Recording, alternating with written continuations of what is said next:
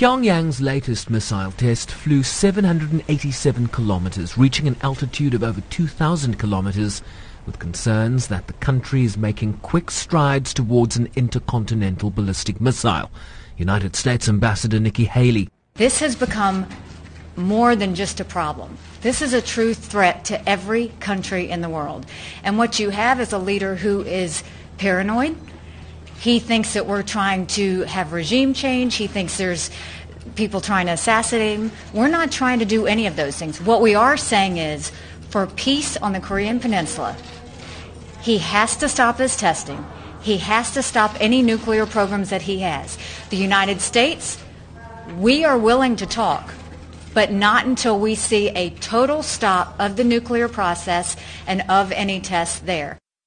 The UN Security Council first imposed sanctions on North Korea in 2006 and has since strengthened the sanctions regime several times, most recently in December 2016, only for Pyongyang to intensify their rocket launches and nuclear tests. China, as their strongest and closest ally, has an important role to play, but has been unclear if they would support tougher measures against their neighbor. This was a question put to the United States ambassador.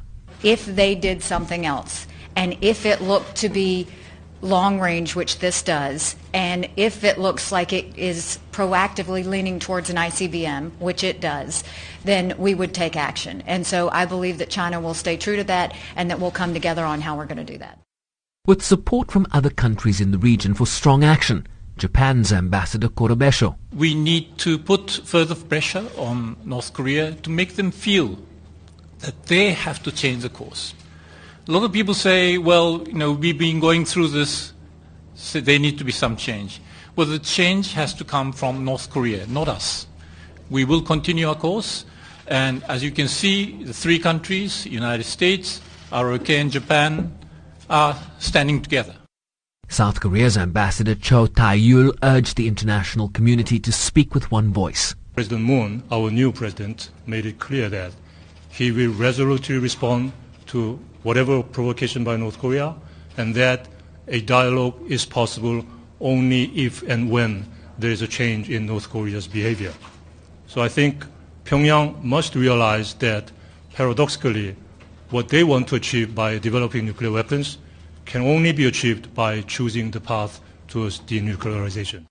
As negotiations continue behind closed doors, it's unclear if and when a new resolution will be voted on. I'm Sherwin Bryce Pease in New York.